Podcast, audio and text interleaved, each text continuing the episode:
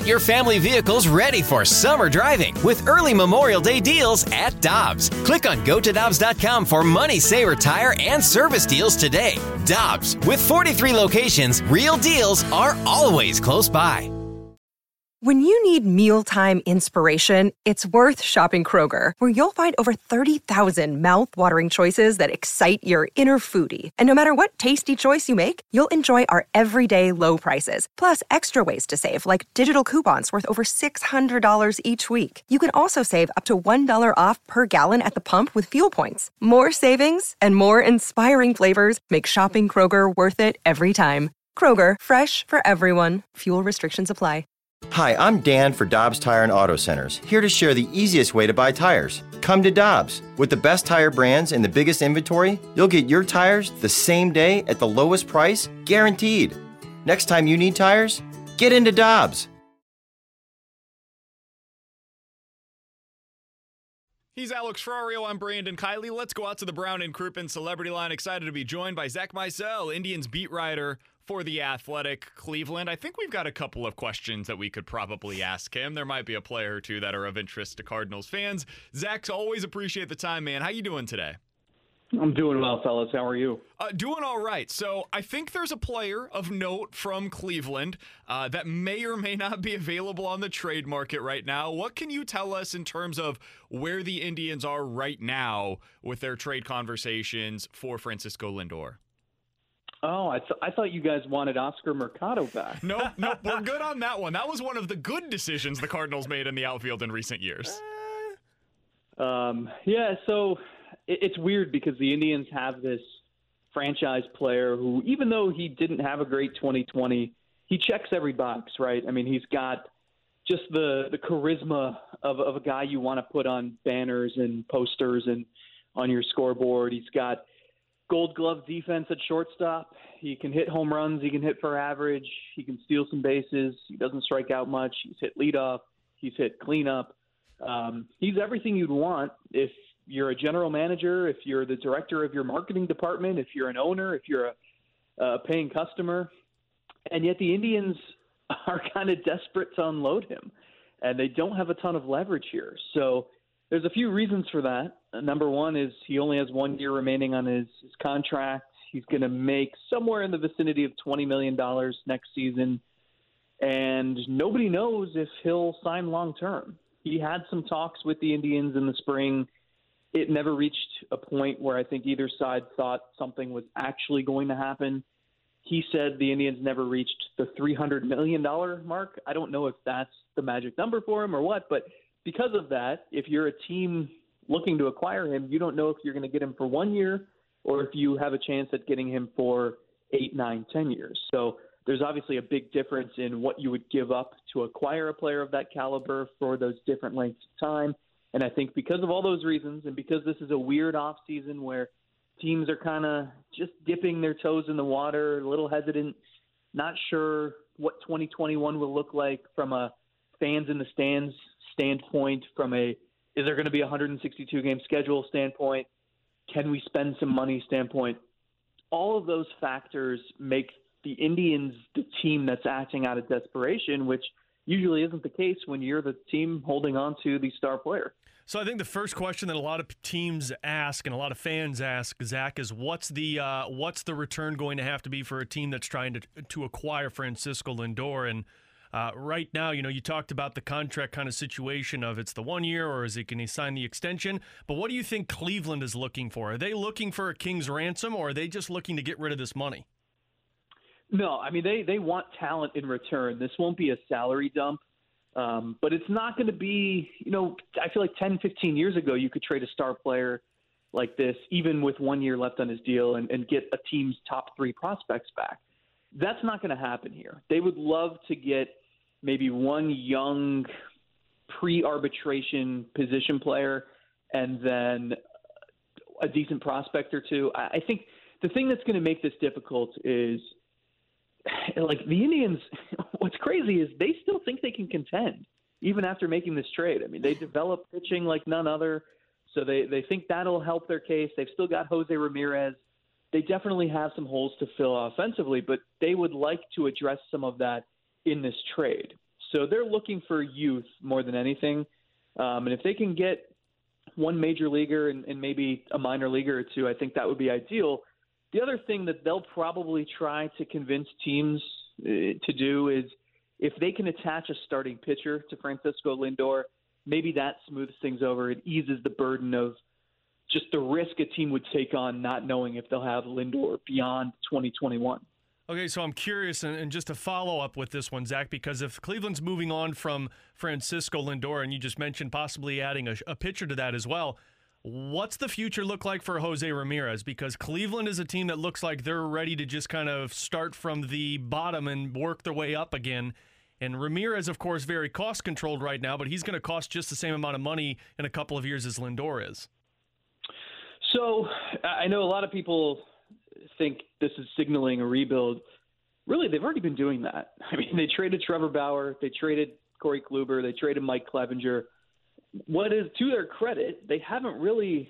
I mean, I, they're right. I know it was a 60 game season. They still won 35 games. They had a, a good enough winning percentage to to get a playoff spot. I mean, it, it's like because they're so good at developing pitching, I think that prevents them from doing the full teardown like we've seen teams like the Cubs and the Astros, the Tigers and the Orioles have done this decade. So they still think they're going to be in that, you know, they can win 90 games maybe if a lot of things break their way and they can be in contention. So because of that, like you're not going to see Jose Ramirez in the market this winter.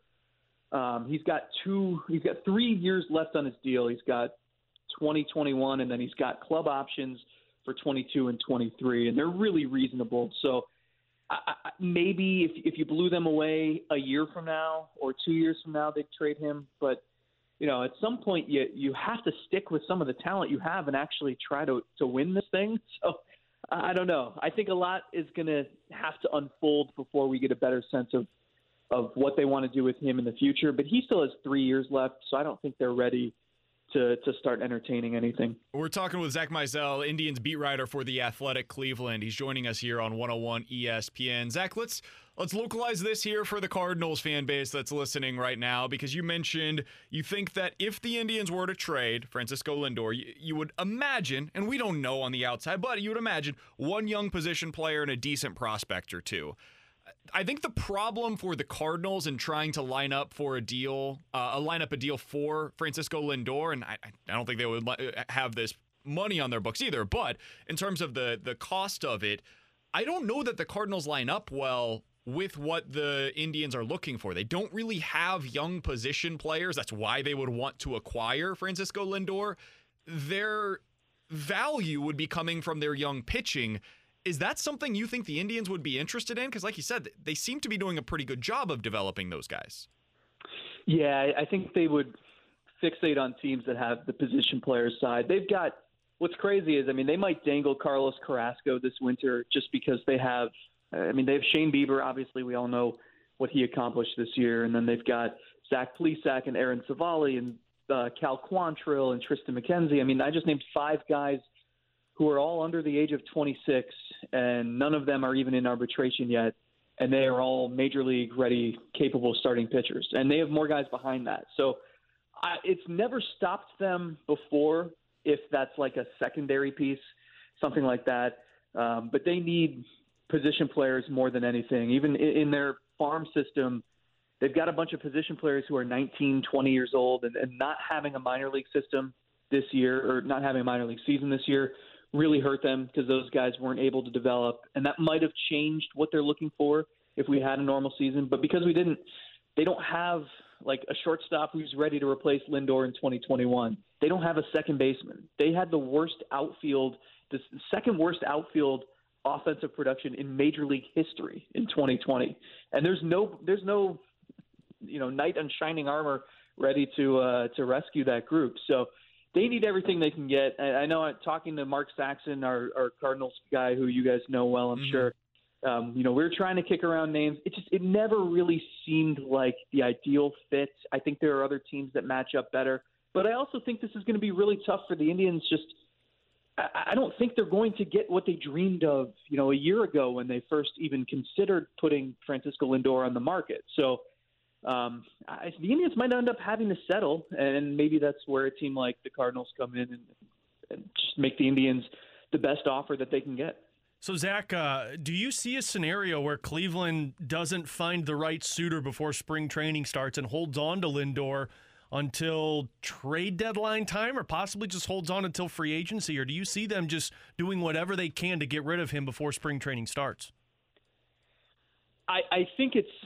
I'm believing that scenario a little bit more than I was maybe I don't know three or four months ago.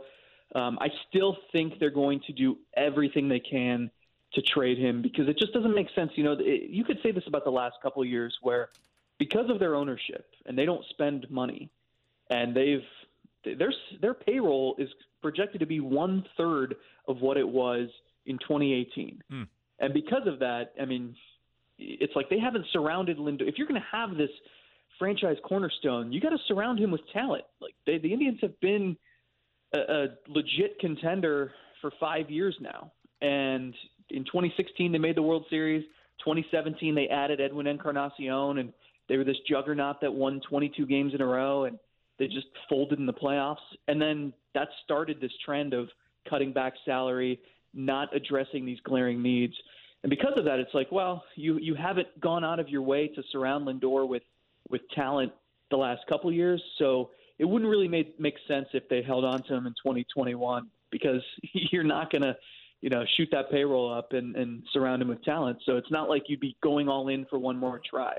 And because of that, I think they'll do everything they can to try to find the right trade partner and at least get something instead of just letting him walk in free agency. Last question for you. We're talking with Zach Meisel. You can find his work over on the Athletic Cleveland. He's joining us here on 101 ESPN. Uh, Zach, I hate asking uh, kind of two part questions, but it's all the time that we've got here today. First of all, uh, somebody on the text line brings up an interesting point. Paul DeJong is a is a young position player. He's not pre arbitration though. He's got five years and $46 million left on his contract if you include the two club options at the back end. He's 27 years old. First of all, do you think that he would be a player of interest for the Indians in a deal like this? And second of all, do you think that Francisco Lindor, if he was traded to a market like St. Louis, would actually resign in St. Louis, or do you think he's looking towards one of the coasts? Because I know that's something that's hurt the Cardinals in the past with some of these kinds of moves. So I, I think DeJong is interesting. I think the problem is the Indians have like 30, 20 year old shortstops in the system, and and they're waiting to just learn more about them to see who's legit and who's not. And I think the the issue with someone like DeJong is you wouldn't want to block those guys a couple of years from now.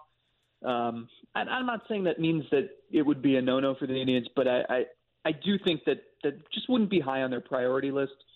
Um, I, look, Lindor has said all the right things. He has said that he wants to stay in Cleveland forever. He'd love to resign here, and um, but he, he's also said he, he has a price in mind that he wants. So if we take him at his word, I think that would mean that wherever he ends up, if a team offered him something he couldn't refuse, he would say yes.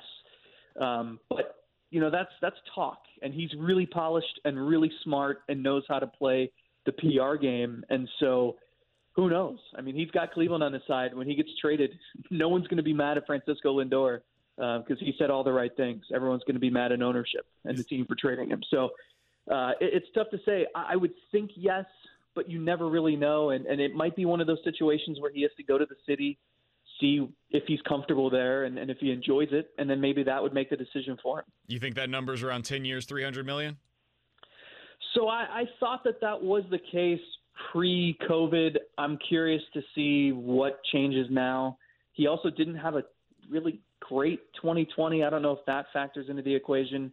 Uh, the other thing to keep in mind is, you know, you have a new collective bargaining agreement. You hope we do in a year when it expires, and the shortstop market next year.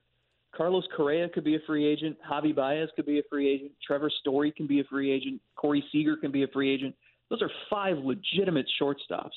And so it'll be interesting to see what that means for that market um, and, and, how Lindor kind of falls into that category. He's Zach Meisel. Find his work over on the Athletic Cleveland, where he writes about the Cleveland Indians. You can also find him on Twitter at Zach Meisel, M E I S E L. Zach, we always appreciate the time, man. Best, all the best to you and your family. Have a happy holidays. Same to you guys. Appreciate it.